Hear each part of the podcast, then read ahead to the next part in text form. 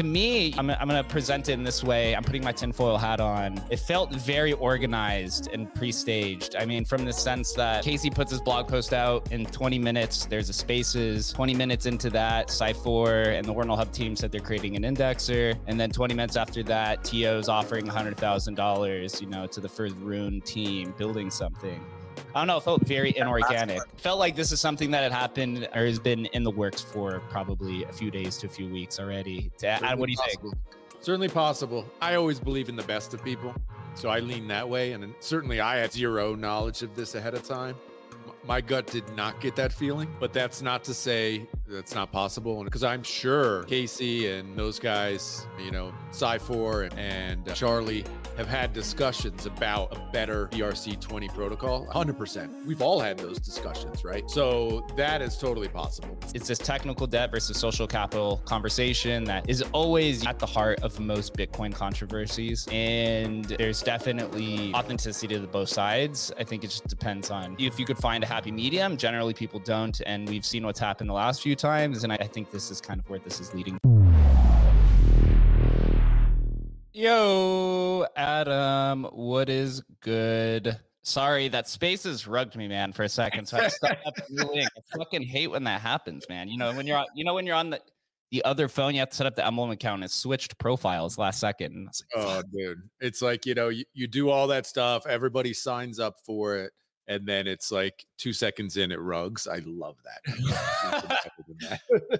oh man, it's just like BRC twenty, right? Getting rugged right as you get started. oh my god, we got so much to dig into. What a what an awesome space last night. It was really cool having Casey on the space last night. I mean, it was a big space. I don't know, spun up and four or five hundred people in the space.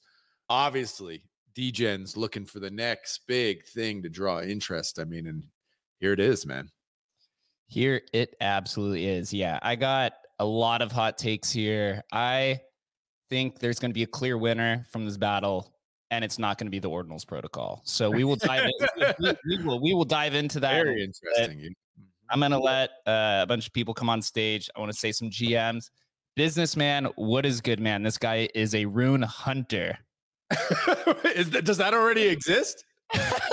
He's created the entire space. He's going to rename himself Rune Hunter, bro. I'm a Rune Hunter now. yeah, man. Uh, Chris, what what's good, bro? GM.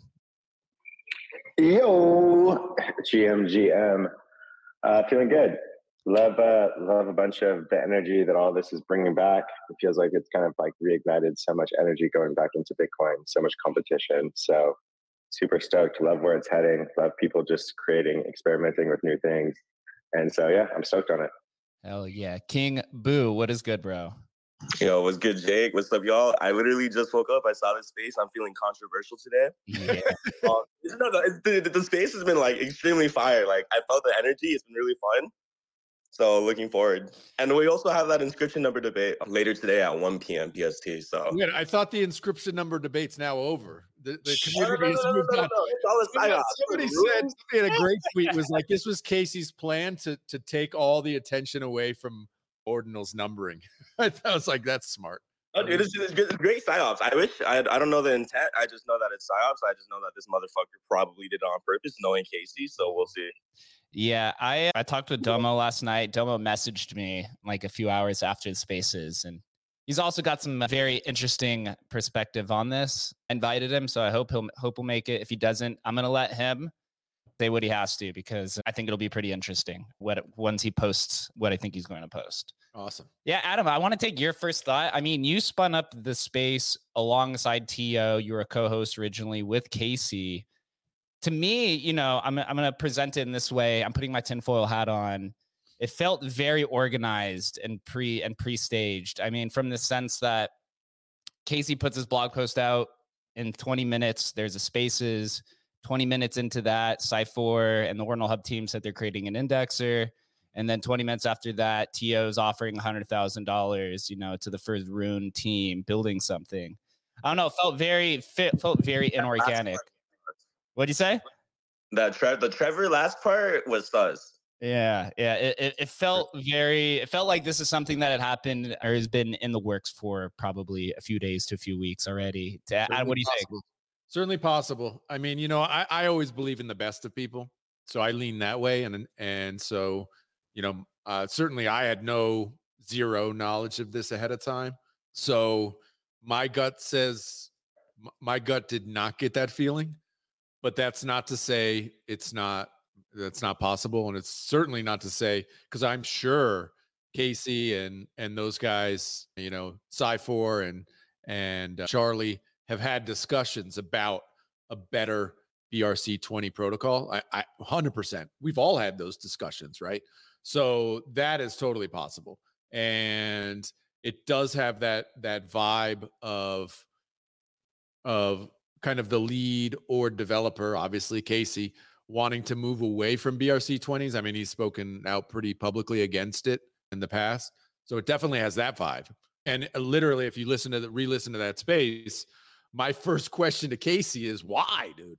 Right? If you are the most anti shitcoin guy ever, you know why? And his his response was, you know, pretty solid, which was basically, uh, you know, two things. One is like, well, if I don't do it, somebody else is going to do it. So it's like this kind of preemptive thing. And so if we're going to do it, let's do it the way that is best for Bitcoin in theory.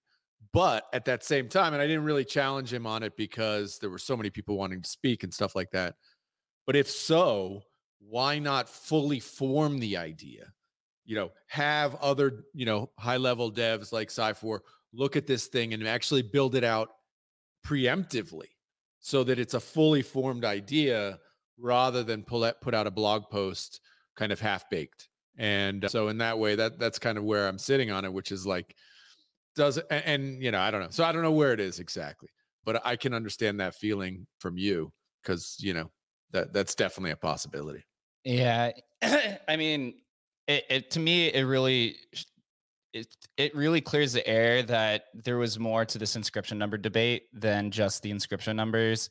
First, he'd socially been socially attacking BRC twenty for quite some time for for a few months now, and this is I think he realized that you know you can't FUD degens because it only just reinforces the idea of what they're doing. Yeah. So now he's going to try to right curve it and and you know deploy what he believes is you know a technically superior kind of protocol it's going to be tough. I, I think he's the question that I asked him yesterday really said it enough for me to what what I uh, it says a lot about at least Casey in my opinion where the majority of that whole entire interview he was on stage everybody was asking him you know very technical questions. He's a brilliant dev. He's a genius.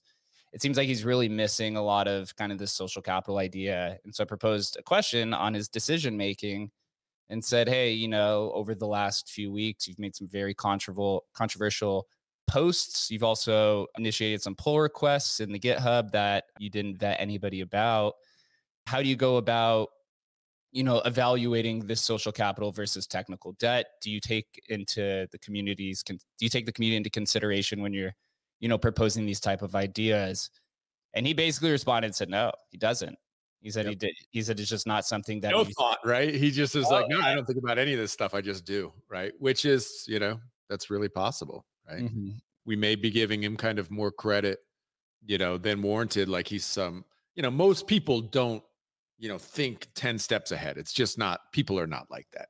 And even somebody who's quite brilliant, like Casey, in a developmental, you know, in in dev work, and you know, obviously blockchain and stuff might not think about the social ramifications. And we've kind of seen that with, you know, his Coindesk interview and stuff like that, where he just flies off the seat of his pants. And people love, you know, current social media loves that, right? And it, so it may not be, there may not be some master plan. It just may be him flying off the the hip.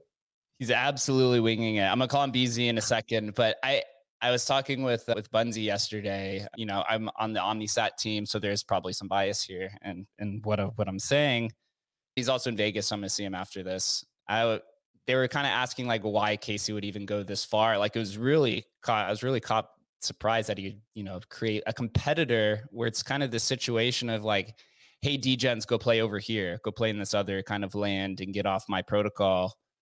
And I was like, you know, Casey's been pretty controversial the whole the whole reason he stepped down is because you know the maxi culture and like some of the people behind the scenes basically told him to cool it after that coindesk interview And I tried to find that CoinDesk interview. I think they took it down actually. Oh, really? That was one of the most wild interviews I've ever yeah. seen in crypto history, dude. That was it, that interview. If you could find that interview, that interview on CoinDesk with Casey, absolutely insane, dude. I, I think it really showcases kind of a, a, little bit of you know unhinged nature to it. Um, so I guess we'll see, man. It's it's it, to me, it's this technical debt versus social capital conversation that is always you know at the heart of most Bitcoin controversies, and there's there's definitely you know authenticity to both sides. I think it just depends on if you find if you could find a happy medium. Generally people don't and we've seen what's happened the last few times and i, th- I think this is kind of where this is leading to. But go ahead bz i saw you had a very spicy take this morning as well So, what tape did you read? Was it the, the one from? Which one? He's like, I have had like ten. Which one, dude? uh, the one, the one that I, the one that I read, you said that this is only going to accelerate the adoption of BRC twenty. Oh yeah, yeah, yeah, for sure. Uh, well, I, am still excited about the fact that we have something called Runes now, right, uh, by Casey, because like whatever engagement that happens in ordinals is probably just going to onboard more like users and more attention uh, since it's on Bitcoin. So I'm actually pretty happy, uh, regardless of what's going to happen with Runes. I think the reason I wanted to raise my hand was because I joined a Chinese Twitter space like this morning because I just woke up and suddenly I saw, oh, I basically missed this whole announcement because as soon as I slept, Casey basically posted his blog post about Runes. So I just woke up to a shitstorm, like kind of like chaotic Twitter. And the Chinese community was pretty interesting. I actually have a, a guy who translated some of their opinions uh, for me. So I guess I could share you guys uh, what he actually texted me, uh, if you guys want to hear it, of course. Please. But yeah, so this is actually kind of my first time reading this because he just texted it. But he's basically saying this Casey's tweet today was explosive news uh, for our entire Chinese ordinals community. I've observed uh, that after the new tweet was posted, multiple financial media outlets, and this is in Chinese, right, rushed to report on the matter, indicating that there is still significant interest in Ordinals itself. Let me provide you with an anal- analogy uh, to convey our perspective. Imagine Casey was originally the king of a nation, and he had a son named Ordinals. Then Ordinals had a son of his own named BRC20. Under the governance of Casey's grandson, BRC 20, the nation prospered. So the Chinese community really loves this, like BRC 20, right? Yep. And people all around wanted to live in their country. However, recently Casey had another child with a different woman, and they named him. In summary, Casey is an idealist, but the art gallery he created has turned into a playground for speculators, which has made him very uncomfortable not only has his art gallery transformed into a big casino, but Casey also holds a negative attitude towards fungible tokens itself.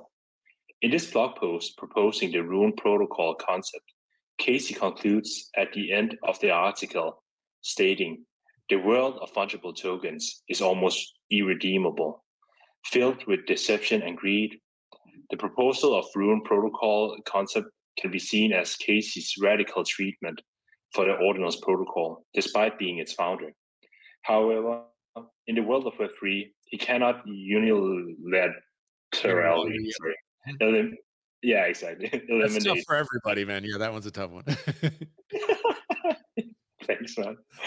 But yeah, uh, he cannot like just by himself eliminate what he perceives as the tumor, such as BRC20, which he believes is parasitic on the Ordinals protocol. Um, so he presented this idea. This is the art gallery. And if you want to continue Degen, I have an idea. How about everyone goes to the big casino, Degen, okay or not? So basically, uh, well, the Chinese community is actually um, kind of upset about this, I assume. And I think what was concerning for me, at least, was the fact that with all this, with the renumbering of ordinals inscriptions, uh, it's kind of um, concerning, right? That a person can, can, like the creator of Ordinals protocol, can have this much power. Contrast Satoshi Nakamoto, right? Where well, that person or group does definitely not control what happens to Bitcoin. Uh, so I think yeah, there's some general concerns in the space around this. Uh, but yeah, uh, I just wanted to share this. Thanks, guys. Dude, yeah, that was a that was an incredible read. Casey is wielding a lot of his power. I mean, I would be pretty burned too if I had spent, you know, the last six months or I guess four months or was it five months building out on the BRC20 protocol only for the creator of that underlying meta protocol of ordinals to say, hey, I I am vehemently against this. I'm even going to go so far as to try to ostracize the entire community and manipulate them and move them to this completely different protocol that's not even ordinals. It's something else that's built yeah. off of OP_RETURN, which is what Counterparty was built on, which is what he also calls a shitcoin. doesn't make sense, you know? It, it really feels like this, like, hey kids, go play over here kind of situation. Yep. And and you know, Unisat just raised, or at least the rumors that they raised at $50 million valuation. You think you're going to go get this team who just got, you know, who just raised from Binance to say, hey, let's flip the switches and go support this BRC20 protocol it, or this Rune protocol? To me, it just feels very unlikely. And also, you know, Domo just created the Layer One Foundation and they're building, you know, I guess it's an on chain indexer on stacks, which is a cohort of OKX, Unisat. Who, else is there? There's like there's like five. To, oh, best in slot, and there's two other ones. That's a lot of power. You know, that's a that's a team that is formed over the last six months to figure out the issues with this protocol. I think it's a big slap in the face to say, "Hey, everything that you guys have been working on over the last six months is is basically bullshit, and yep. you're going to use this instead." or I'm just going to openly attack your protocol consistently until you guys actually leave. And uh, you know, I'll get into a little later, kind of where I think this is leading to. But you know, I've been inferring it on on my uh, account for for the last week or so. Yeah, let's go, boo.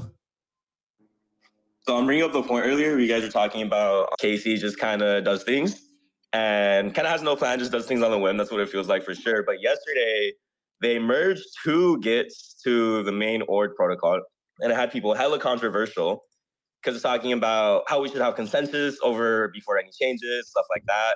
And understand that there has been half a billion dollars put into the space in volume and liquidity.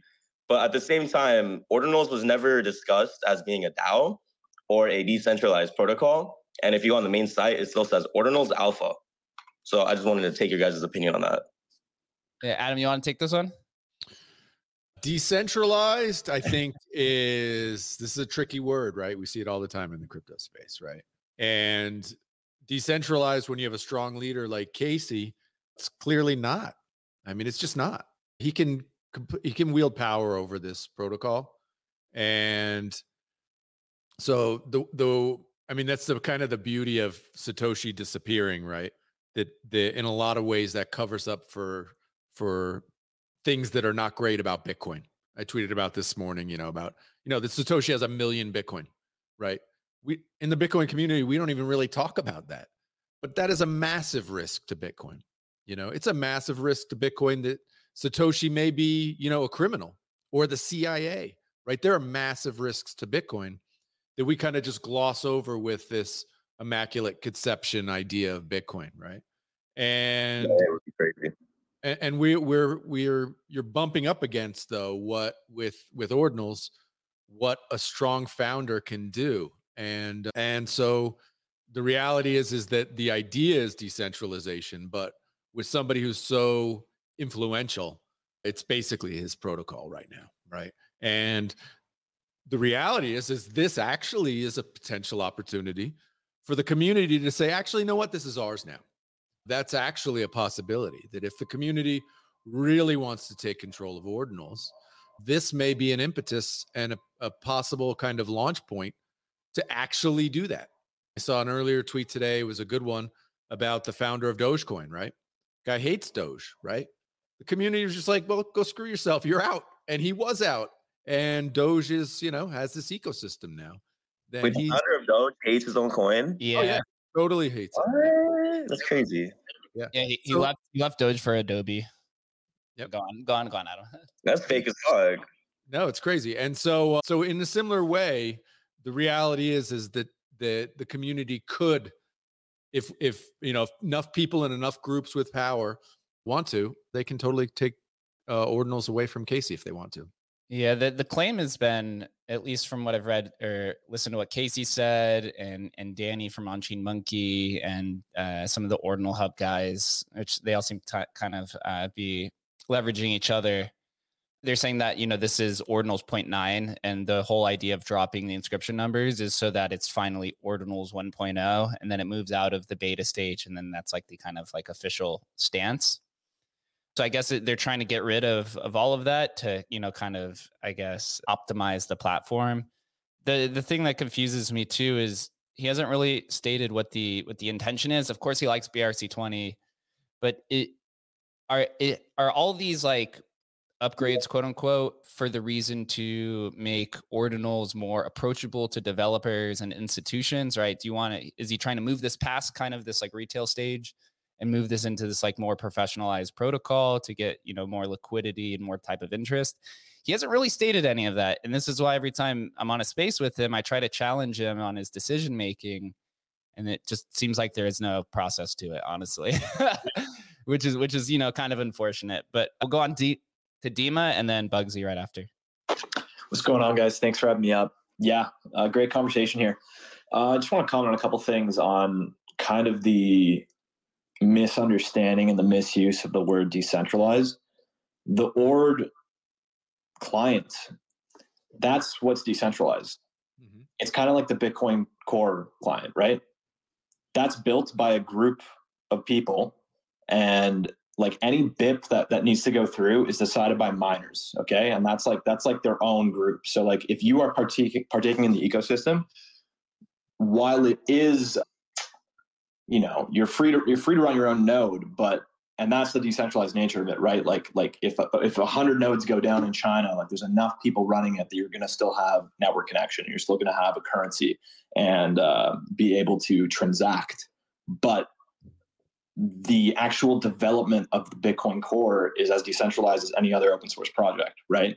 And ORD is just like another open source project. So that's there was never a claim that ORD is decentralized. Running the client is decentralized, and you deciding to choose the most popular ORD client that you know supports BRC20 or doesn't or whatever, like that. That's kind of the choice that the community and, and the social consensus can make. Yeah, so kind of what you were saying, how hey, maybe people don't like the directions that the ordinal client is going, and maybe other people decide to fork it and do something that's that's better to expand upon BRC20s because, like you said, potentially fifty million dollars um, to Unisat, and they're they're big on BRC20s.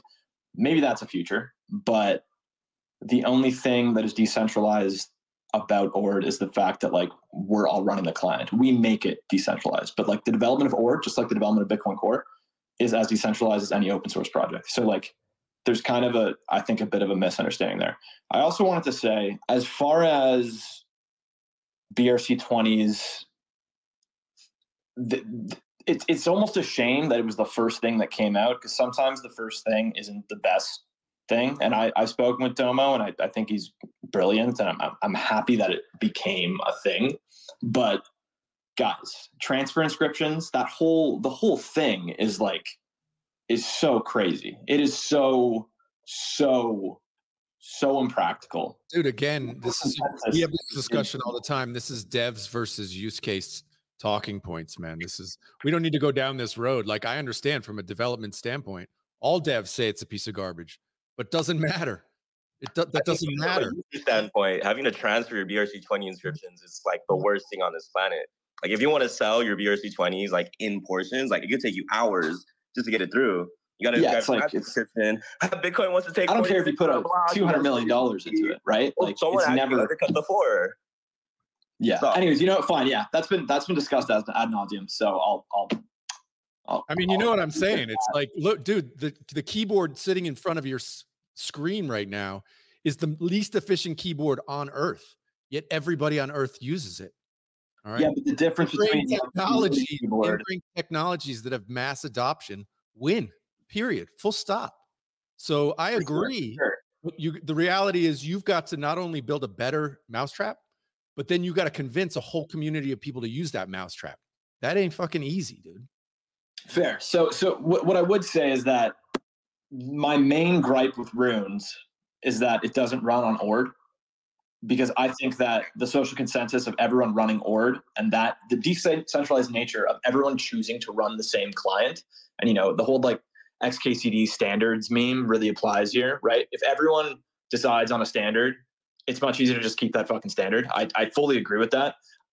I think that there is a better implementation that uses the Ord client that will allow some kind of shit coinery. I don't know if Runes is it. I don't know if BRC20 is it. However, I do think that there is a possibility that whatever takes hold and is the best to use, there's no reason that you can't, like, I know Casey hates the word bridge, but I don't really know another term for it. A bridge to whatever the new client is. And uh, yeah, I'm pro that if that happens. Casey fuck, actually man, talked like, about on his face yesterday that he was thinking about including it in the Ord client, but doesn't get hella complicated and there's no reason for it. Yep. So it's something they can do. Randy, yeah. did you have something to say? Ooh, some spicy ordinals wallet takes. Yeah, I have a lot to say. Summarize it in one sentence, bro. No, I'm kidding. Ooh, it's gonna be uh, yeah, good. So the, the everything that Ox Dema is your OX Dema said was I agree with. I I gave you a follow, bro. That was that was good speech, bro. I will say that obviously we knew from the day BRC 20 came out that it wasn't a practical fungible token standard and that probably another one would need to be created in order for fungible tokens on Bitcoin to take off. Now, runes themselves are interesting. You they're not nearly as decentralized and on chain as BRC20. And I don't fully understand it. I'm not the guy who really has to understand all this stuff deeply, but I will, and I'm I'm learning. I will say that you have you can't you can't deploy and then have a fair mint on runes. You deploy all yeah. the tokens straight to a wallet which is interesting, right? Because then whoever issues those tokens, if you were to just mint those tokens for a dollar a pop, let's say right away, you're immediately getting into territory that is not necessarily you might need a lawyer let's just put it that way and that that's an interesting take on tokens right especially as a competitor to brc20 because um it's like dangerous and I don't know. We have now ordinals, which is a way to like trace every Satoshi in existence, and now like runes from Casey, which is like a kind of a sketchy way to deploy tokens from the perspective of the deployer himself, not not the consumer. It makes me wonder if Casey is like some kind of government actor or something. I have no idea. it's it's possible, and uh, there's that take. There's that take for sure and then the other thing is is really just eh, yeah uh, people need to understand runes are runes are not ordinals this is an entirely different fungible token standard for bitcoin it's interesting and because it comes from casey it's going to get a lot of attention yep. and we're interested in, in building on the next big thing on bitcoin. So we're going to be messing around with this stuff. And the fact that we're the fastest and we're staying up all night just to just to build something on this, everyone's going to say that our stuff isn't the real stuff, right? We're already seeing Sci4 come out and say, you know, oh no, this isn't the way you're supposed to do it. I'm going to write up a blog. it's like, how do I know what I'm supposed to do when it hasn't been built yet? right, exactly. It's like, well, actually, we can build it in any way, and probably our implementation is going to be the best because ours is usually going to be the most practical and the one that is geared towards the customer and what the customer's needs are and how the customer is going to use it in practical terms. Yep. So, you know, we're going to fight that narrative battle of like, oh no, this one isn't the real one. You know, mine's the real one because we're going to make the one that's the most practical and it it adheres to the standards. So, a lot of shit going on, a lot of drama. I don't I don't really like the take that hey, you know, Casey wants to destroy BRC 20. It's guys, BRC 20 was built in a way that was just not really like a good for a fungible token. It's just not a great fungible token standard. Yep. Interesting. Yeah, I do want to come back to the kind of forecasting on what's going to happen next between this inevitable is code law or is Casey law kind of situation. But I do want to call on the other hands first. So we'll go on to Bugsy and then Farmer Joe right after. Yeah, thanks, guys. Oh, sorry, Adam. Do you want to say something before I go? go no, and then uh, Trip Monkey right after Farmer. So go ahead. Cool. Yeah. Yeah. No, I just wanted to obviously emphasize a couple things what Randy was saying, especially with the the the minting. OX Dima made a good point about the GitHub. I mean, it's it's it's not a blockchain, right? We we love to kind of compare ORD to to Bitcoin and and nodes and such, but really it is a GitHub. And you know, the more people that are running indexers, the more quote unquote decentralized it will be, right? I mean, even Satoshi in the beginning made arbitrary changes to to, to Bitcoin without any permission because he was one of the only people running uh, a Bitcoin node at the time. And then as you know that network grows, as more people index or well run run nodes for Bitcoin, it becomes harder and harder to make uh, changes. So I think that that was a great point, and I think we should just be more realistic on uh, our expectations of GitHub code.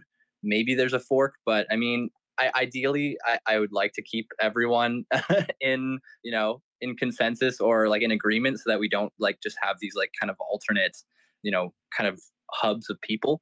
It is odd that that Casey's kind of trying to push BRC20s off of of his you know quote unquote baby. That is kind of odd, and I think that's kind of his goal maybe. But I, I agree with Adam. I mean, at, at the same time, the you know the liquidity kind of decides, and you know BRC20s aren't really going to be going away. I think st- people will still use them, and you know it, it is permissionless in that sense. So if if they somehow push something that excludes BRC20 somehow, there's there would definitely be a fork of people that be like, what the fuck? Like we're we're definitely not leaving and we're we're gonna we're gonna keep doing this. I, I think it's funny that people are proposing different standards. I, re- I remember back in the day with ORC20 where they were proposing, yeah, you know, where you can inflate the supply on demand if you were the issuer, and I thought that was pretty funny, and everyone kind of shat shit on it.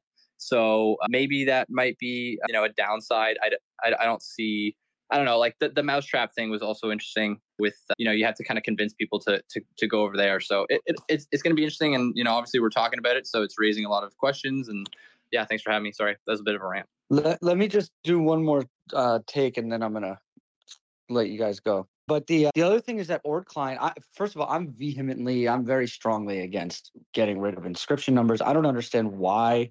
I don't think the trade makes any sense. Like, what are we trading away?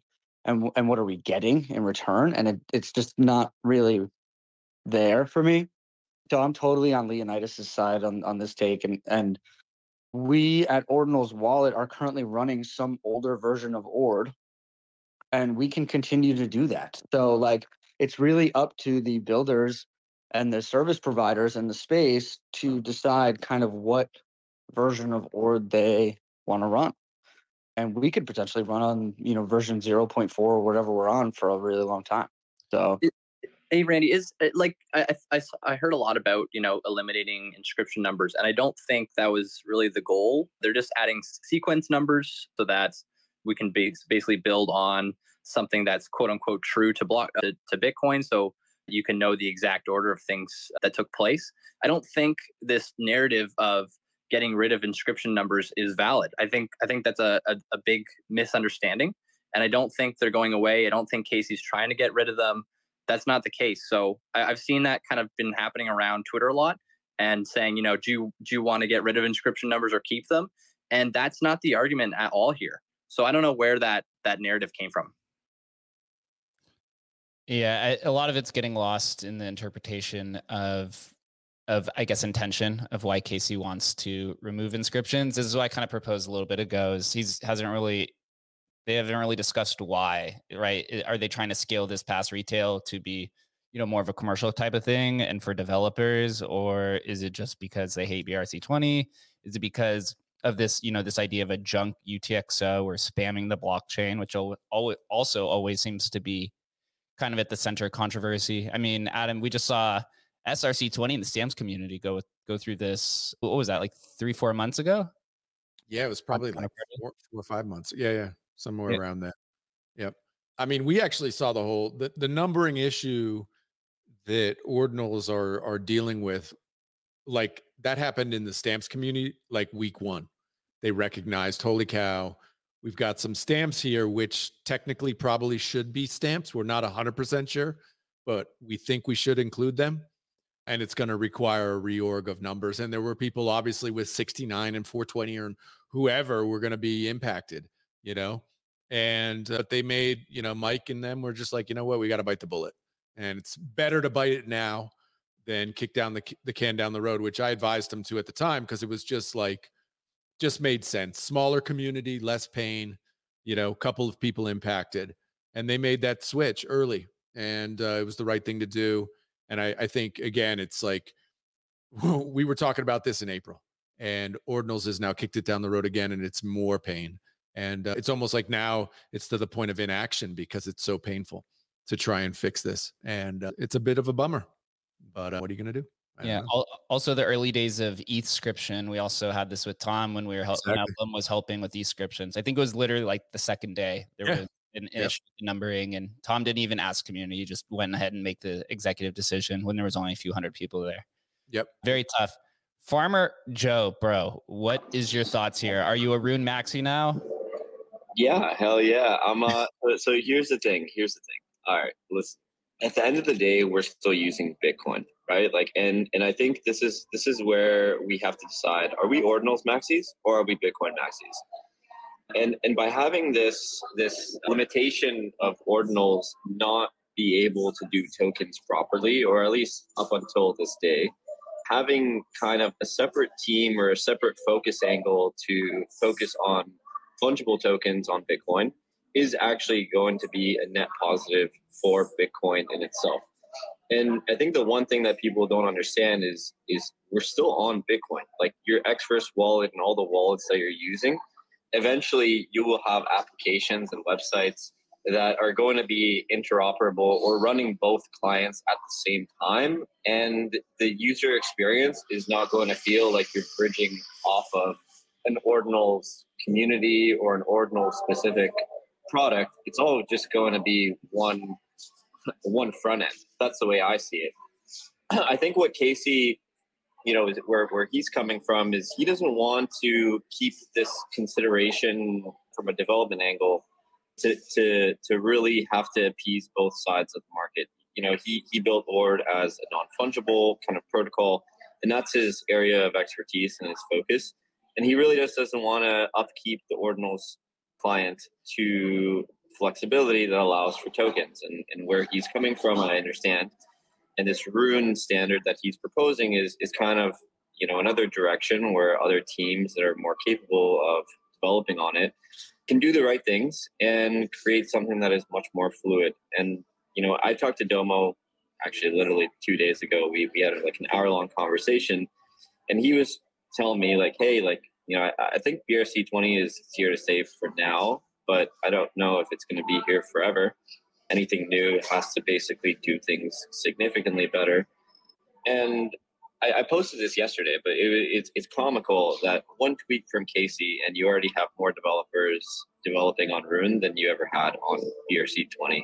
Uh, I don't think that's true. I don't think that's true. Well, okay. I, yeah, I'm probably stretching the truth a little bit. But now you have Ordinals Wallet. You know, they, they, they were the first ones, and I think people are trying to discredit them a little bit to inscribe the Rune token.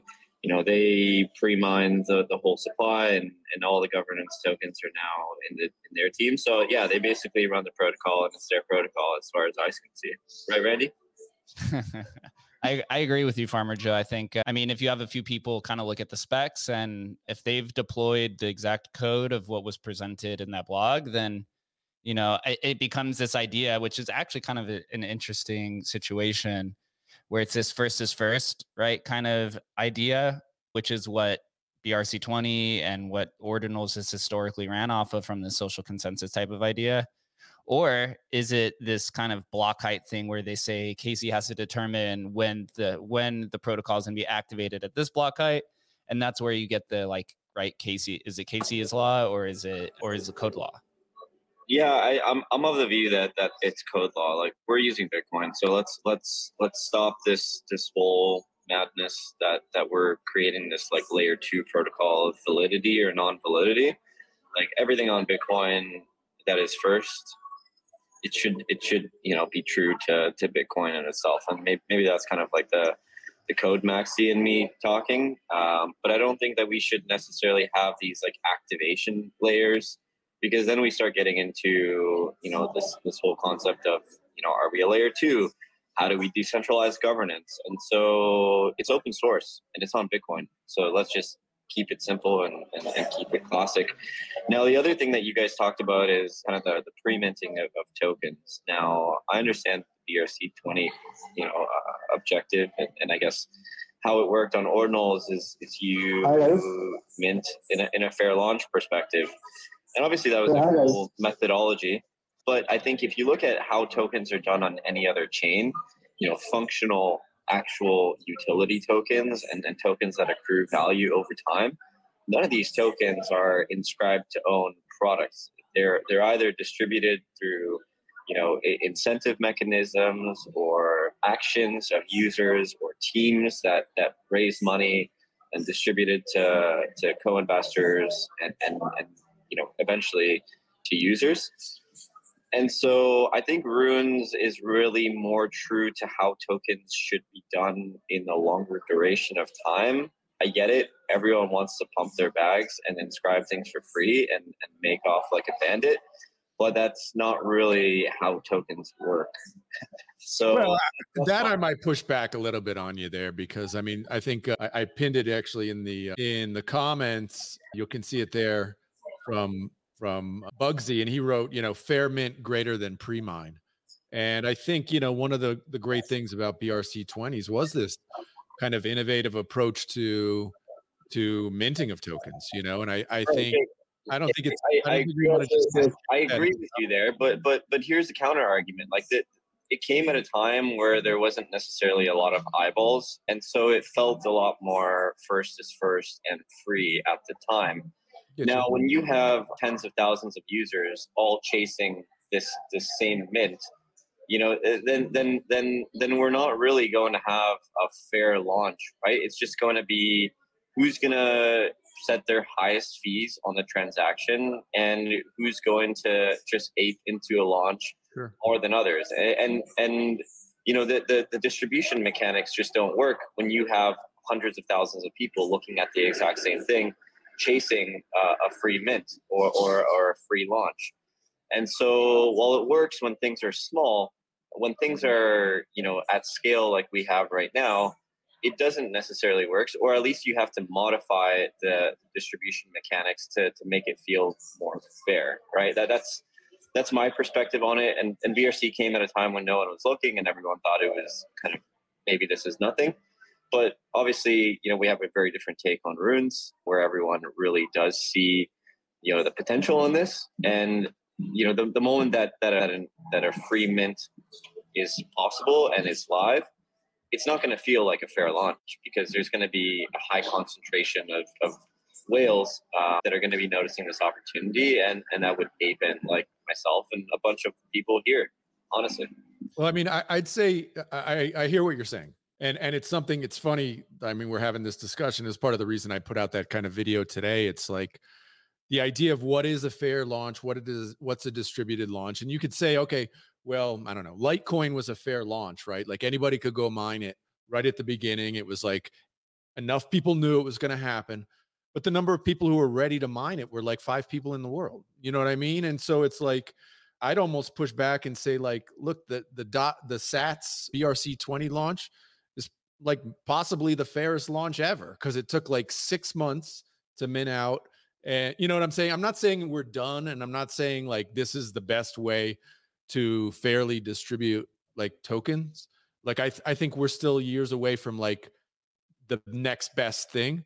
But I do, I you know, I, I just want to lean in a little bit to like the kind of innovative nature of this, where it does allow a bit more fairness than kind of you know pre mines. Yeah, but but but but Jake, like I I understand this is at, point. Just, but yeah, oh, yeah. Sorry, it's Adam. We're we're on a live oh, stream. Jake's so. like I would never say that. That's Adam's That's terrible Adam. take. no, no, Adam. Like like I think Sats is obviously a very fair launch, but you also have to keep in mind like if if Sats had a lower supply, for example. Um, then it would have a, a lower market cap. And the reason why it felt fair is because it was very accessible. But then you'll, you know, from a holder's perspective, you have to accept that this thing is launching at a 50 to 100 million dollar market cap from a from a token perspective, based on the fees that that is that that it takes to to mint it out. Again, like Yep. just a counter argument to to to this, but but yeah, like that that's the way that I'm seeing it. If it was like extremely free to to to inscribe, you know, sats, let's let's call it like a penny per per transaction, this thing would be gone within, you know, I would say five minutes. Sure. Yeah. So Casey actually came out during that spaces yesterday. He is not a fan of the decentralized first is first versus first type of mint style. He did say that on the spaces. Uh, we're gonna go Trip Monkey, OX Dima, and then Shubba and BZ. Jeez, a lot. Let's keep let's keep it going, guys. All right, I'll try and make it quick. So thank you for giving me a chance to come up. Can you guys hear okay? Yeah. Yeah, we got you, man. Okay. All right. Thanks for giving me a chance to talk. A little bit of background. So I've been doing software development a long time, probably on the older side of the the demographic, and um, very much on the outside looking in. So please don't take anything as like a judgment thing, or but it's really a request for a little bit of education. Because you know, if I go back to like the late '90s, early 2000s, and a lot of the development I was doing there, you know, there was this really real thing called DLL hell where like all these dynamic link libraries were versioned and there was dependencies and and it was just a mess to get get software running because of all of the, the the dependencies and things that you had to go through and and and a lot of importance to to versioning and and semantic meanings behind the version numbers and everything became very important in in the software development world. And like i have seen that, that this whole ordinals things on like a point nine.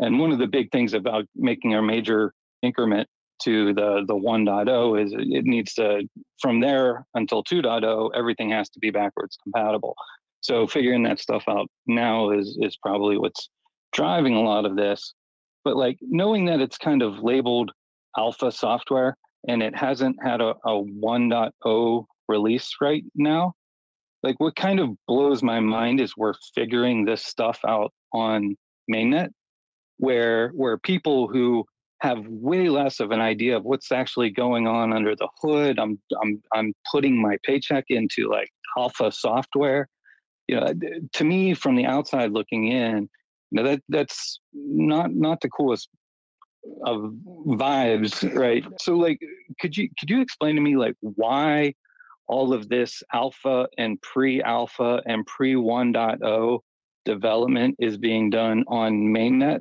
where you know the the instinct is to build on it as quickly as possible get it in front of a customer as quickly as possible so that you can make money as quickly as possible as opposed to doing this stuff on a test net where we can do this with you know make believe money and and not put people's funds at risk It's I think it's a re- oh go ahead, Bugsy. Go ahead. Oh, sorry. I was just gonna say you're you're preaching to the choir, obviously, uh, but the fact is, it, it was released, right? And and a lot of money was put into it, so that it, it's hard to be like, hey, you know, all that you know, five hundred million dollars you spent on on fees and and buying these things, yeah, like we're just gonna scrap that and, and start over, right? It's a it's a little bit more nuanced than that. But uh, sorry about that, Jake. No, you're No, good. I was gonna- appreciate it Uh, that that's just where like to me that's where the discussions should be like how how do we how do we handle release management how do we handle versioning how do we handle dependencies how do we handle this and doing that on a test net before we rush everything up to the main net and, and get everybody else involved Yeah, Trip. I mean, I, I would say just there's a few components to it. Uh, one of it's kind of just it's that's how it's been culturally done since the beginning with bit with Bitcoin, right? It was launched in this kind of like beta, you know, stage, but people still decided to invest money into it. Also, really, in my opinion, what really runs crypto is network effects. And if you've seen historically, the first to market in this space is generally the winner. Bitcoin was the first cryptocurrency, Ethereum was the first smart contract platform, Monero was the first privacy currency, right? CryptoPunks wasn't first, but they were in that first kind of area of be of getting cultural relevancy. And so if you can get this kind of, you know, this this breakaway network effect, then you're generally going to win and you could fix it, you know, as you're kind of flying the plane, which is basically what Ethereum is doing and they said the the merge, right, was basically upgrading the plane while flying it. And I think a lot of users see that and you just try to model it after that because that's what's been historically done. And you know, one case I would show, which is really this idea of, hey, let's test things versus let's let's just throw stuff at the wall and use this as a playground and see what happens is Ethereum versus Cardano, right? They're both two two different people who are co-founders of Ethereum. Cardano wanted to go through this academic model of testing things before pushing it to mainnet and they've just historically fallen way way behind of where ethereum is today and i think a lot of a lot of users really look at that and say hey i don't want to be cardano i want to be you know i want to be the first to market and that's where you see this race no i can appreciate that and and you know i'm coming from the the point of you know this is my my first real kind of cycle being involved. I would i i do i work in software consulting you know and a lot of clients well, until they completely pivoted to AI, you know, are, are talking about blockchain and build, and and they're, you know, to some degree they come to the big consulting firms first because the big consulting firms are already in there, and and dealing with something like ordinals, like when you're dealing with an ordinals wallet or like maybe Unisat, and, and and this kind of discussion is one thing, but when you have someone like like a Nike can committing funds to building on something like that like there there there needs to be a little bit of either they're going to have to train to adapt to the culture or the culture is going to have to train to adapt to the big corporations if you want that that that big money to start moving in so it'll, it'll be an interesting thing to watch that's a very valid point. And uh, well, welcome to the community, man. It only gets crazier from here. So I hope you're ready. A lot of things don't really make sense because it's just because this, you know, the whole entire crypto industry is purely digital space. It's really, I would say, probably the first, maybe outside of, of the meme economy, that really only exists on the internet. And now it's trying to find its way into the real world. So a lot of things are really backwards. And you have to think about a different kind of paradigm that's existing here. But really, really good point. Call on Dima and then BZ afterwards.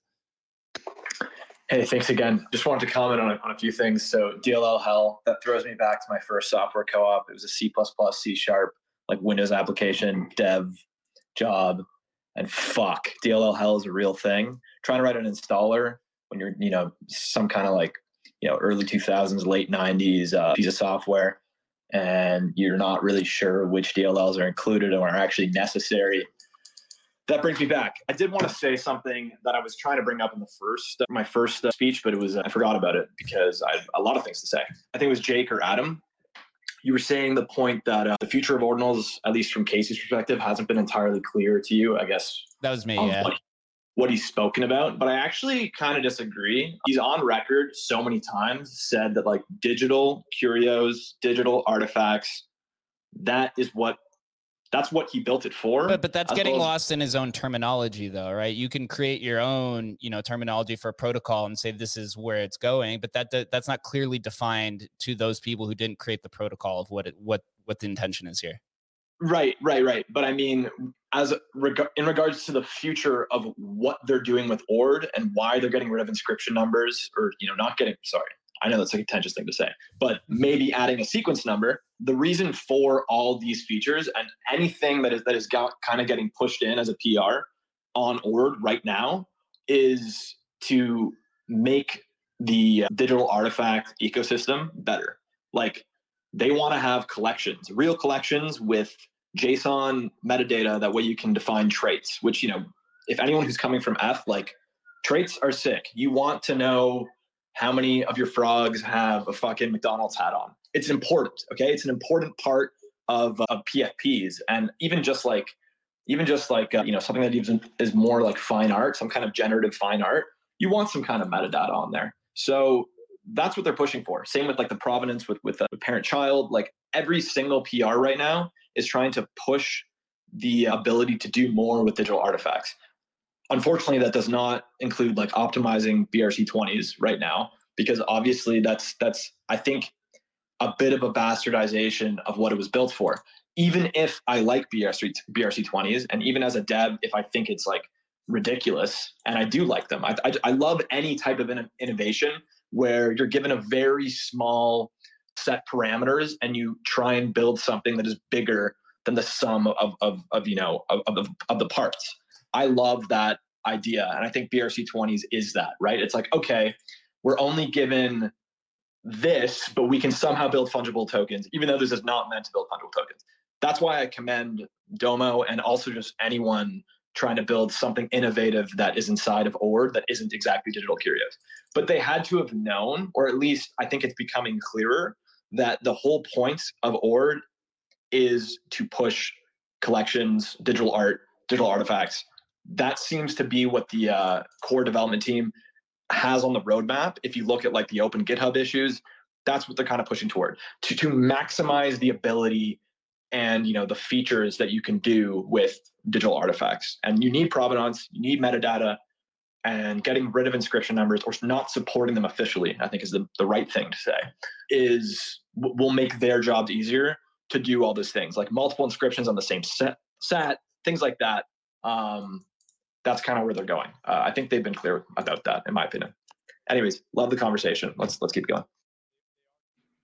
Just to quickly chime in, I think can be clear about something and create something with, a, with an intention, but other people can push it in a different direction. And if it still works within the rules of that protocol, then you know I don't see an issue. I even with these new sequence numbers that they pushed, um, I don't think uh, it breaks BRC twenties or any anything like that. So you know, if we want a permissionless system, then uh, you know I don't like you can frown upon, but they'll still exist and people are still gonna kind of use it right in the way that they. And that's all. That's all I say. Yeah, yeah, I think that's the beauty of that's the beauty of these sort of systems, right? Is that their best laid plans is we making it for art and artists, and and, and everybody's like, screw that.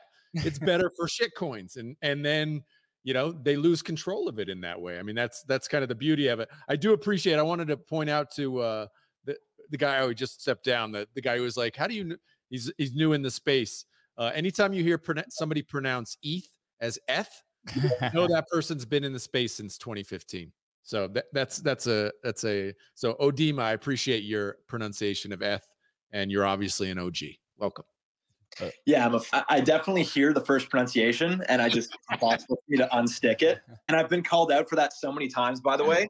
And so it's it's the mark of an OG, man. Don't don't ever give it up. Canadian bro. thing. I just want to say. I think it's like a sad Z thing. I think F is a Canadian thing. One more thing I want to say, Bugsy. The whole reason why I said, um, like, fuck, I think BRC 20s are ridiculous. But the fact that they were able to build that on top of Ord, whatever you can build on top of Ord, I support. I love the idea. Fuck, let me give like an example, okay? Like, like if anyone's done music production ever in their lives, if you go to like a what are they called? Digital audio workstation, a DAW, okay, and you want to build a song with like a synthesizer. There's so many options. There's almost too many options, right? It is such a wide number of knobs and tools and things you can build. Whereas if you have like an amplifier and two guitar pedals and like one signal, you can make something so much more innovative by being in such a small box. If that if you if you understand the analogy I'm trying to make. Limiting yourself to just the Ord envelope and what you can build on it is so much and you know, knowing everyone's going to run Ord is so much more enticing to me than kind of doing like, oh, let's build another indexer for runes. I, that's why I don't like runes. The whole reason I don't like it is because it's not using Ord. I think everything should be crammed into what Ord is, and we should just innovate on top of that as best we can.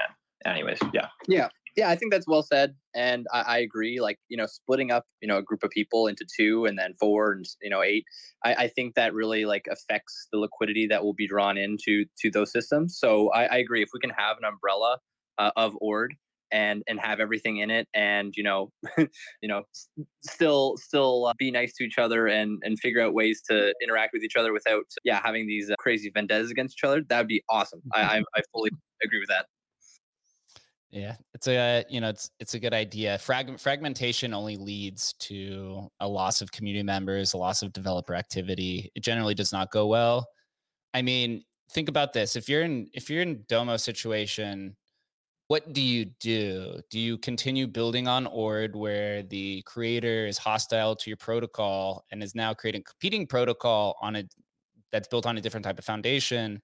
So do you stay there and try to build it out?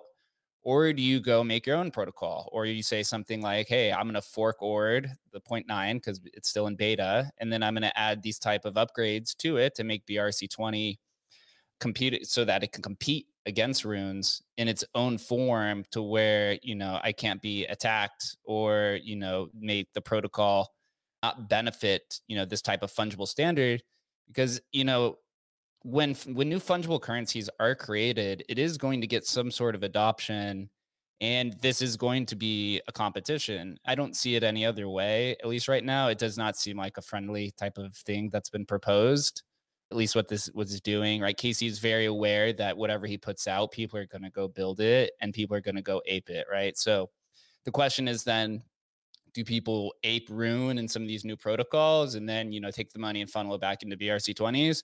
Or do they say, hey, I like this new shiny object and uh, I'm just going to stay here? But it is also very dependent on the type of infrastructure that could be spun up, right? I think what's going to happen is you're going to see a lot of people ape rune, right? Whatever Randy and you guys do over at Ordinals wallet, and then whatever the competitors do.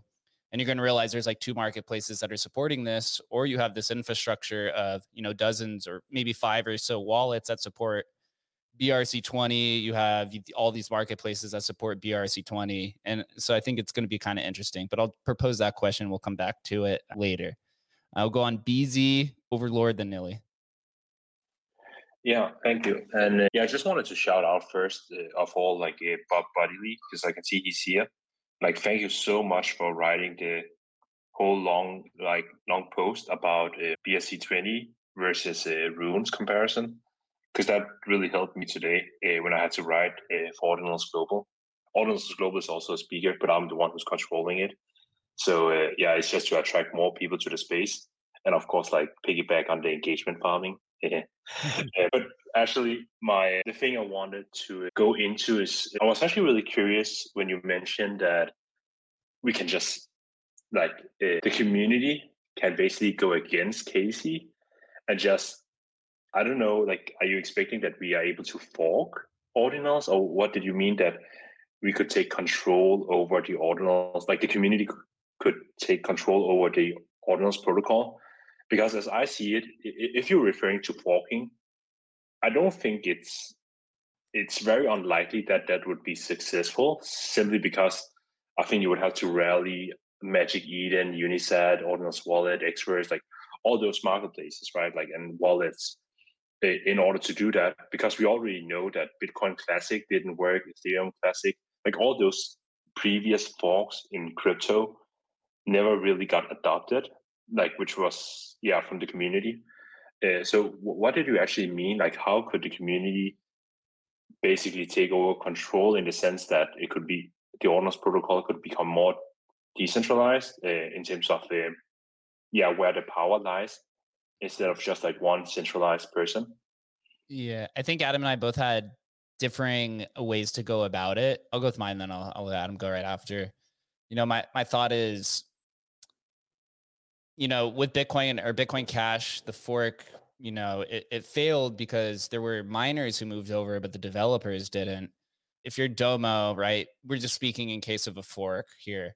They're already creating, or they already have a cohort of five different entities who have these indexers spun up OKX, Unisat, Best in Slot, and there's somebody else, right? So, I think from a, at least from a business perspective, right? If I'm operating Unisat, it's going to be much easier for me to just add whatever the new fork is with a few upgrades than it is to integrate this entire new protocol. Like, you know, Adam, I've been at Emblem for now a year and developer activity uh, development is tough. It is a lot easier to add a few different tweaks than it is to basically build this whole entire protocol that has no liquidity where BRC20 has $300 million of historical activity so just putting on my pure business hat on, if I were these types of protocols like OKX and stuff, it's already easy to do this because they're also dedicating resources to building this on-chain indexer.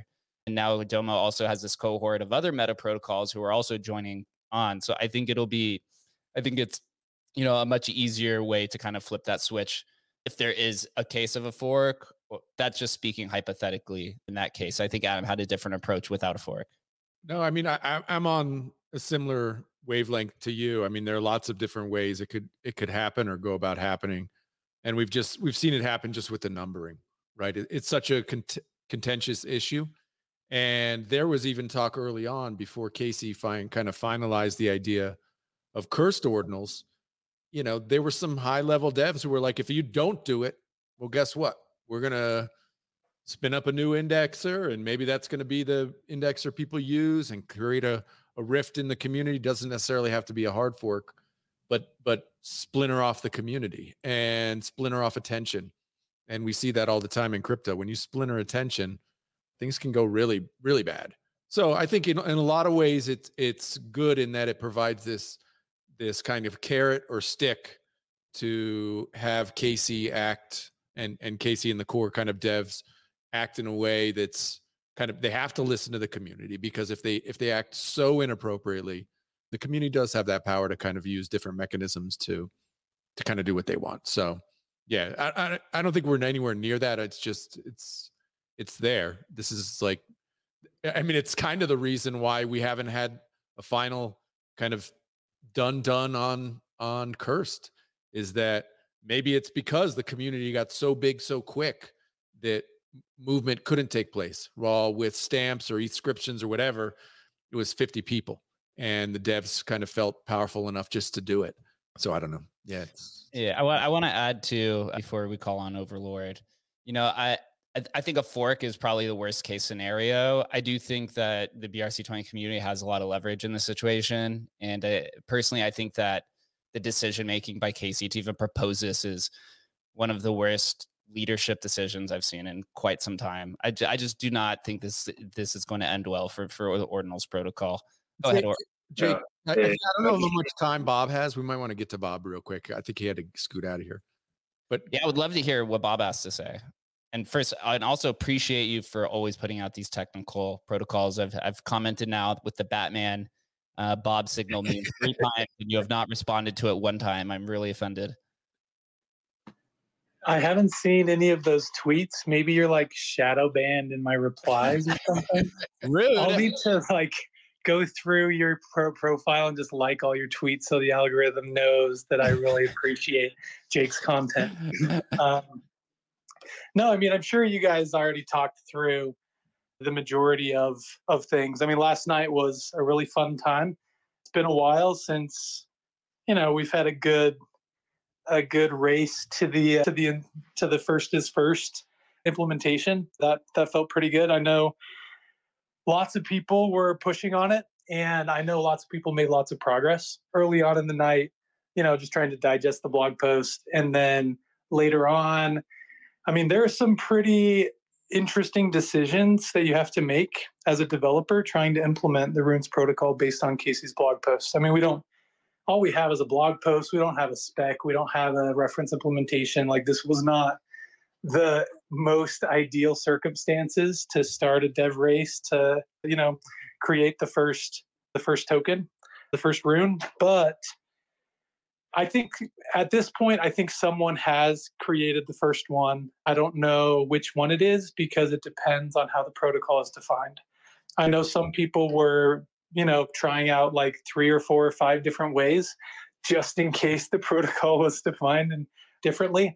And I know some people have made better decisions. I guess what I mean is there are like when when you create an indexer or when you're doing something like this, creating a new protocol, there are all of these weird decisions you have to make. Uh, one of them is, for example, um, Casey mentioned in the blog post, and this was one of the comments on my tweets, but you have to decide how you're going to encode the ticker, which is the symbol. And it says a base 26 implementation, similar to how SAT names work, except SAT names is weird because it counts down instead of counting up and it it doesn't use a equals zero base 26 it uses a equals one base 26 and so depending on the base 26 conversion that you use you your your ticker might be hm or your ticker might be gl it just depends on how the encoding works. So that's one wrinkle that like who would ever think about this wrinkle in in a protocol uh, or in a blog post until we actually have like a reference implementation. Uh, and there was one other one where it was regarding like the actual encoding of the integers, which I think it makes the most sense to just use the Bitcoin native way of encoding varints. I know that's what UTXO Detective at Ordinals Wallet was doing. That approach makes a lot of sense to me, but well, it wasn't clear from Casey's blog post exactly how the encoding of those integers was supposed to work. So anyway, quite the party yeah to, to say the least bob to say to say the least. I don't really know what's going to happen here. I, there's going to be a lot of battles i think over the next week at least internally for the rune protocol to decide what's what's the right implementation and sorts but i'm going to be looking for your technical write-ups so that i can really understand it from a from a smooth brain perspective. Go ahead over oh go ahead bob.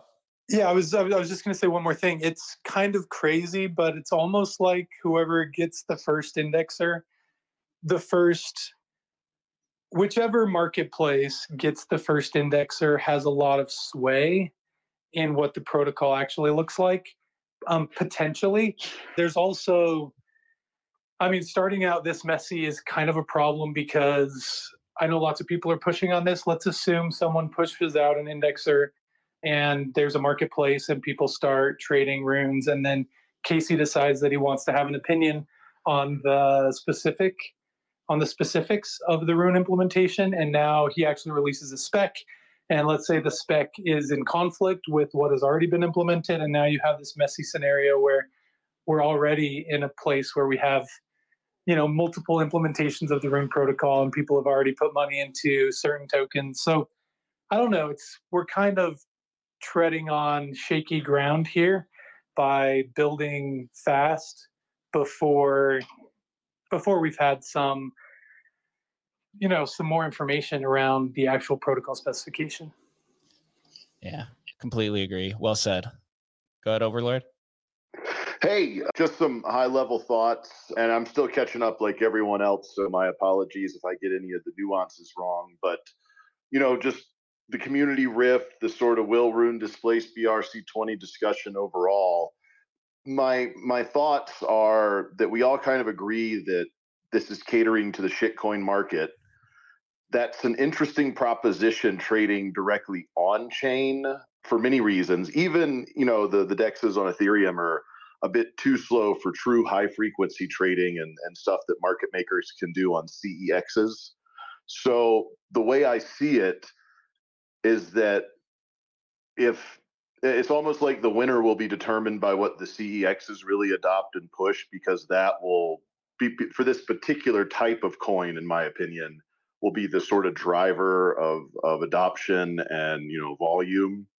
And so I do wonder what it looks like out there for the current BRC20s who may be relying on similar sort of functionality if you will, and whether they're going to move into the rune system or if anyone's heard any any plans for anyone that's going to convert over or or if any of that's already been sort of uh, brought up yet or, you know, TBD. Yeah, I would say a lot of this is really TBD at the end of the day, right? There, we're, we're still trying to figure out what's the what's the real rune. There's already a lot of conflictions of people debating what what's the right way. Right now, I think again, we're probably going to have this conversation maybe later today or sometime in this next week. Is is code law? Is it what Ordinals wallet deployed is the first rune, or is it what Casey says at X block height activation? That'll be the no, Jake, be interesting. It's not. It's not as code law. It's is bo- is blog post. That's where we're at. Everyone has to remember that. Yeah. Yeah. yeah yeah also this is what 24 hours old? I mean right like we're we're literally chasing the next shiny object right now so i think obviously those questions are yet to be seen and I, I think like a competing standard it can't be just a little bit better than the existing one. It has to be 10x 100x better than the current implementation for all of that liquidity to move over so i think that's uh, something that we'll have to be um, kind of looking out for. It's a very very very valid point Go ahead, Nilly. What is good? Good to see you. If you guys don't know, Nilly was one of the OGs of the colored coins back in the early days, one of the true pioneers on Bitcoin for a long time. Thank you, Jake. Nice to be here. So I want to bring first the female voice, which we seem to have less and less around, even just the pitch. so uh, that was the first thing. And then actually, it's also, I guess, the female voice in uh, other aspect, and also the maybe older and wiser a little bit. Uh, wiser in terms of having a lot of experience uh, in the space uh, through the times. So uh, when I was creating my tokens back in 2014, 14, my main uh, one of my ideas thought was that it's it is a token over Bitcoin. It's over the uh, Bitcoin network, and thus, no matter what happened with the protocol, uh, it can totally die. Okay, no, it can be no one uh, like no one would run it, but in the minute one node would run it, my tokens will come alive again. So as long as Bitcoin exists, every side chain, every protocol, that is based on Bitcoin can uh, come to life again.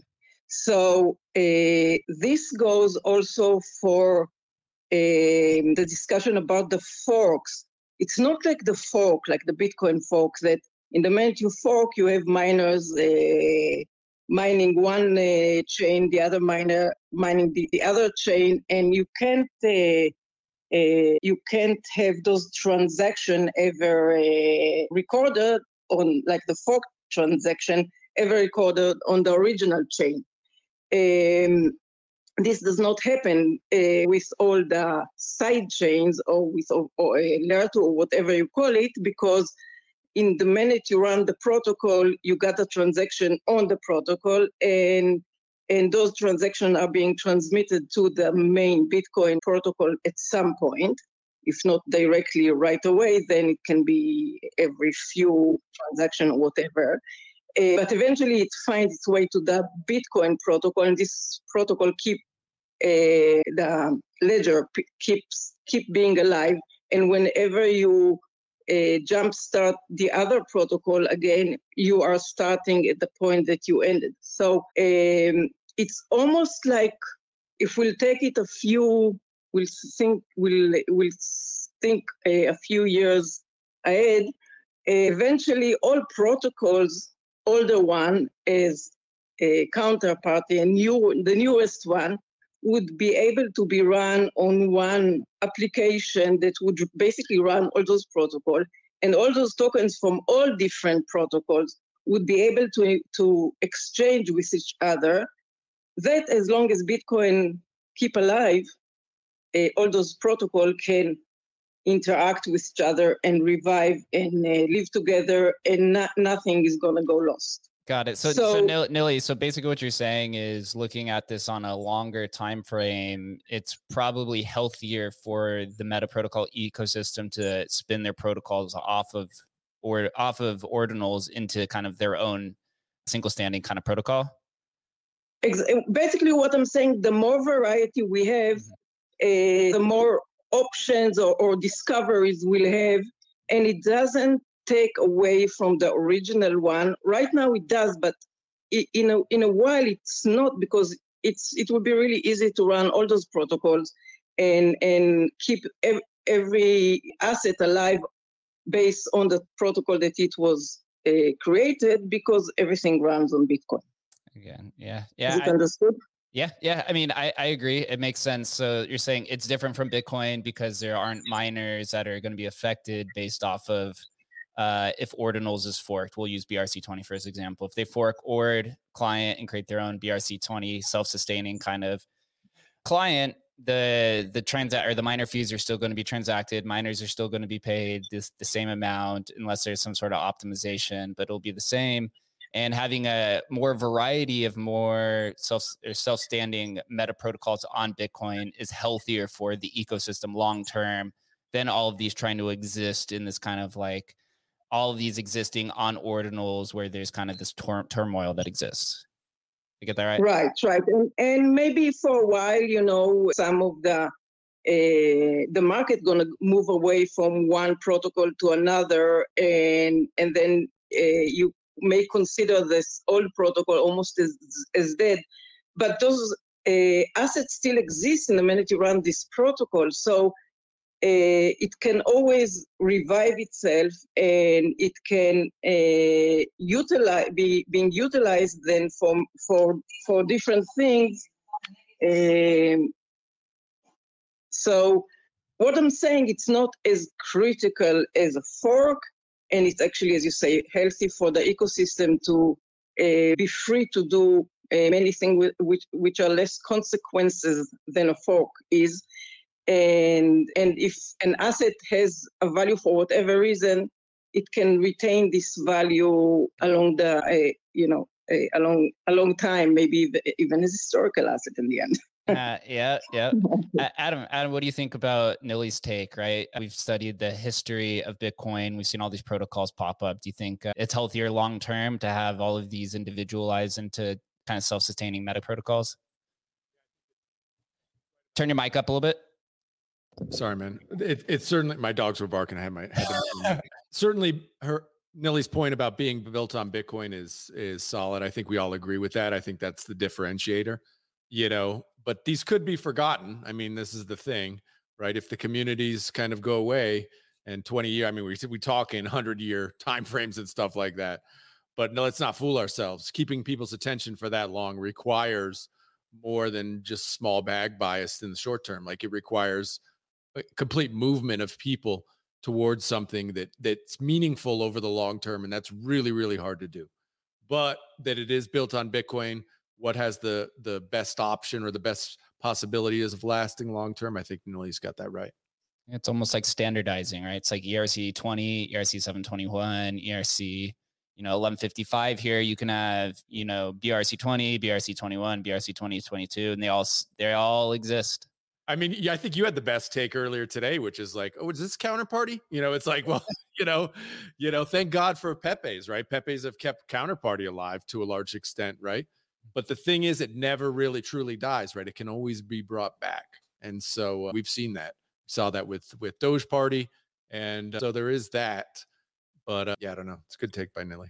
It is a really, really good take. What's good, XCO man? Did you have you first? Have you agreed with any of my takes during this conversation? Brother, man, when when we're talking about runes, I, I am still like, uh, you know, I'm just watching with popcorn. You know what I'm saying? And I'm just like, uh, this is fascinating stuff. You know what I'm saying? But here's the thing, man. What I wanted to say is, you know, and but by the way, the lady who explained her points, I think you know they're very interesting, intriguing ideas. Digbot protocol, you know, actually solves a particular pro- no Digbot protocol is on tap protocol, by the way, but I call it Digbot protocol. Now, solve something that Bob Bodily, I hope I'm pronouncing his name the right way. I don't know, you know, if it's bodily. Say Bob. Yeah. Is it bodily or bodily? Nobody knows. Oh. It's it's like bodily harm or bodily fluids or bodily pain. that's that's the kind of bodily. I, I, can live with that. Okay, so Bob Bodily wrote this, you know, fantastic, you know, like explanation on runes, right? Because Casey kind of gave us a bit of like, you know, obscure information about it, you know. But he need he did say one point which I thought was very interesting. He said, and this point is also also relates to BRC20. He said, like for instance, if you want to do an airdrop to more than a thousand, uh, one thousand addresses, it's gonna be super difficult, you know, to to do it. So that means that that's one problem why you know it's hard to scale maybe BRC20, and you have all these problems. And you know that's not going to go away with the runes right? So imagine you want to do a token airdrop to 10,000 people but you can only do like a thousand. Now on tap protocol for instance with digbot what we're actually doing for instance i'm making people inscribe i want you know this token right digbot and then the, the people who actually inscribe that inscription which is a you know an ordinal an, an inscription we track them and then those wallets get airdropped. So in that way, we're also getting rid of bots because there's a lot of bot minting happening, even with the Sats mint, even with the bitmaps. Any token you can imagine that's going to come up on ordinals, there's going to be a lot of bots minting, you know what I mean, and front running people. So I'm just saying we already have some of the solutions, for instance, with the TAP protocol, because I can airdrop 10,000 people with one inscription. You know what I'm saying? It saves the fees. It doesn't clog or congest uh, the system. It does not contest BRC20. It actually extends functionality to BRC20. But in closing, I just want to say what we are seeing in the ordinal space is exciting in the sense that we have builder wars. You know, we have people trying to vie for influence. They're trying to create, you know, maybe cartels, right? Like the indexers. You know, some people are already calling themselves the main indexers. You know what I'm saying?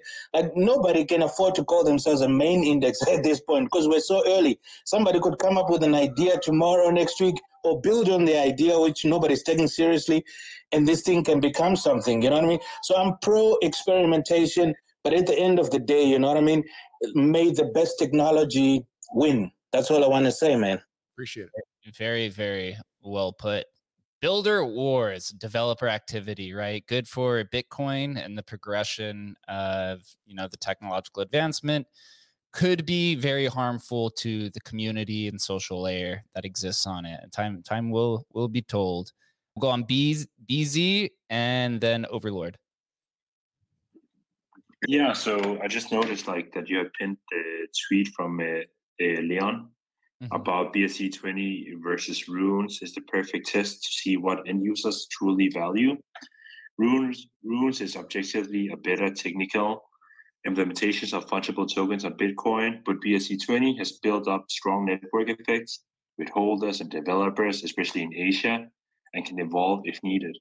So I actually want to ask you, Bob, um, and maybe some of you others who have an opinion, like what do you guys think? Like, will like will runes actually overtake uh, BRC20 in terms of like market capitalization and like yeah builders building on it? Uh, and a question to Randy, since you're a representative of um, the Ordinals wallet, would you be up for forking the Ordinals protocol? Would we want to do it? No. Would we do it if we had to? Yes, I guess. I guess an interesting thing would be like, what would, what would cause you to fork it? What would be a thing that would be powerful enough to fork? Say it again. What would be something that would would cause you to want to fork it? What would be that kind of egregious where you were like, oh no, okay, we, we're gonna have to fork now? I really wouldn't want to do it. Like it would, it would have to be. You know, removing inscription numbers is cause. You know, is big enough, I would say. But like, obviously, somebody mentioned that's not what's happening. That's fine. No, I don't know. I don't even know if we would fork it or we would just keep running an older version because unless there's something of extreme importance that is needed in ordinals, we don't really have to upgrade. So we don't even have to fork it. We can just run an older version if we have to. What about you, Bob? What's your take on the the competition? Where where the the social advances, and uh, do you think it's beneficial, maybe long term, if BRC twenty forks into its own meta protocol? Yeah, I mean, regarding the Rune versus BRC twenty, my favorite comparison so far is if you look at the first twenty four hours of BRC twenty, already completely minted out, and you had dozens of other tokens deployed. And in the first 24 hours of the more technically efficient protocol runes granted it's a blog post we didn't have a spec whatever but we have maybe maybe some tokens tbd because we don't really know.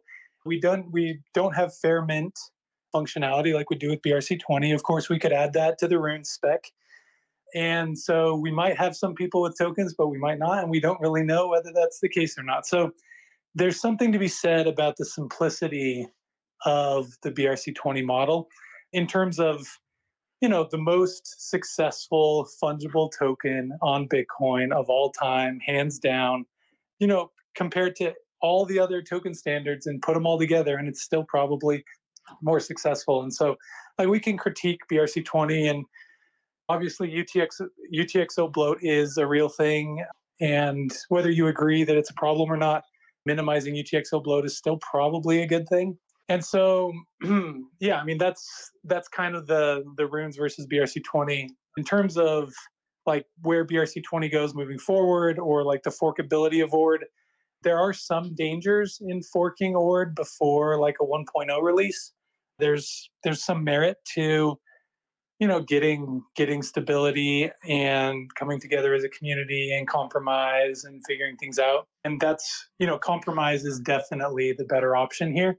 Anything that's gonna split the what is what is the word? Unanimity?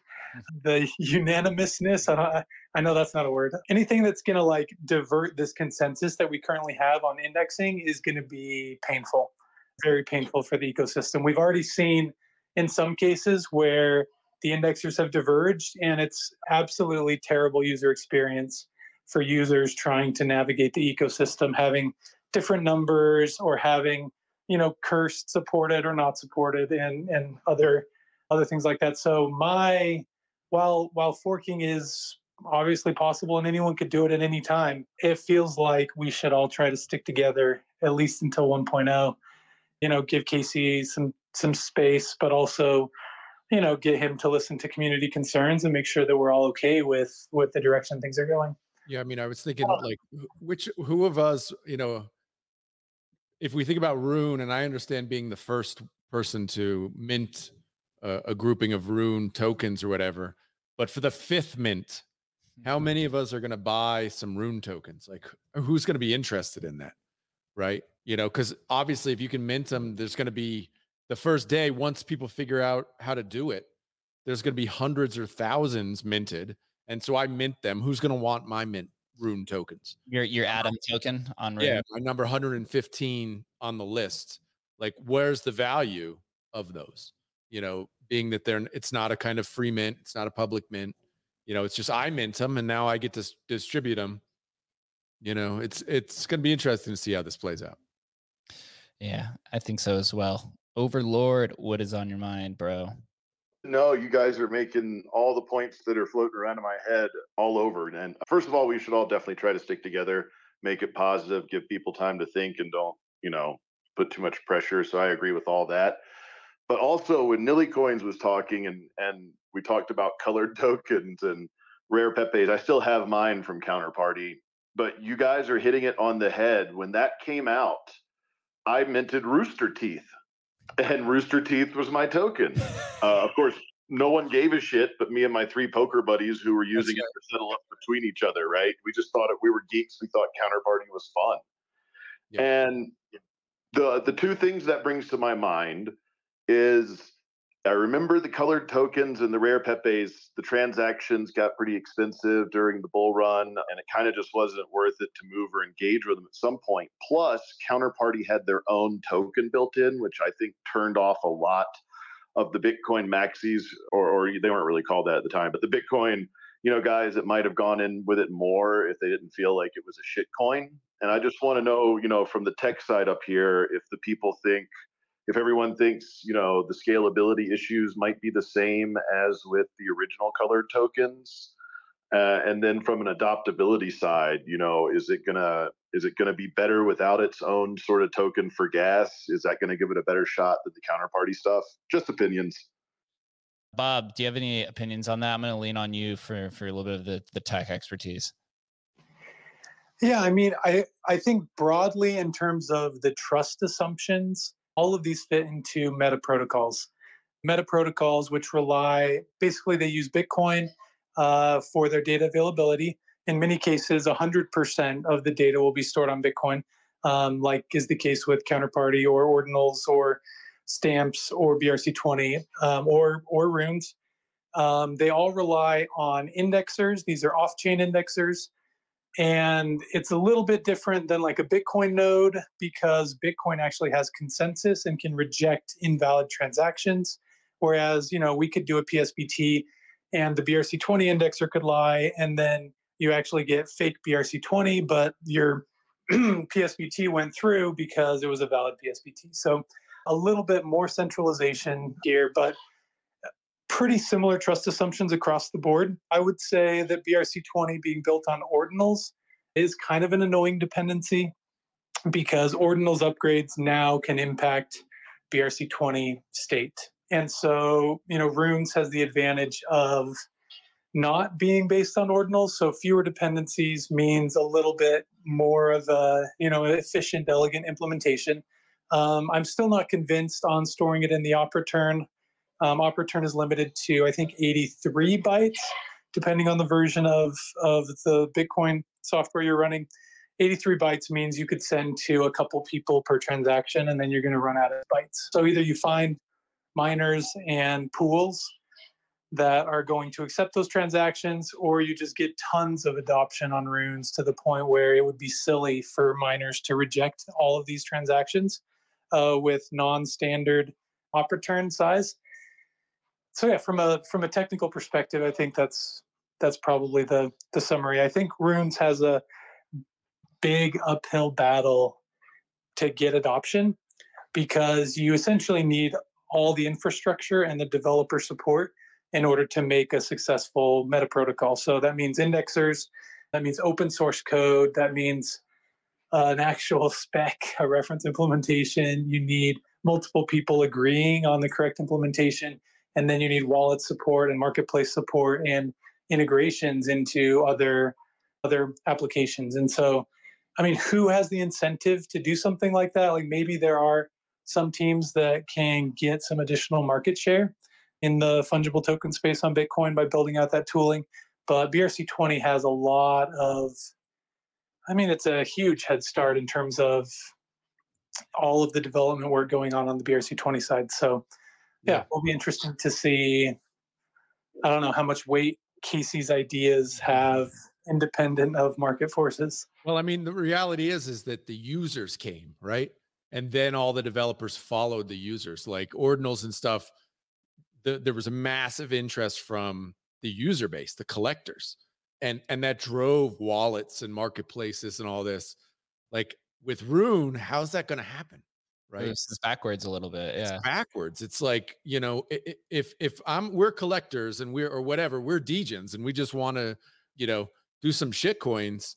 Like I just don't see the the mechanism by which you know every person in this space is going to be able to make their own shit coin. okay great who's going to want to trade them buy them and sell them where's going to be that impetus to to for teams to want to build marketplaces wallets and all the rest of it i don't know it just vibes 12 hours in don't give me that feel that like there's going to be this tremendous movement towards it like i think the idea is there but with if all that infrastructure needs to be built i just I do. It's going to be a tough. It's going to be tough.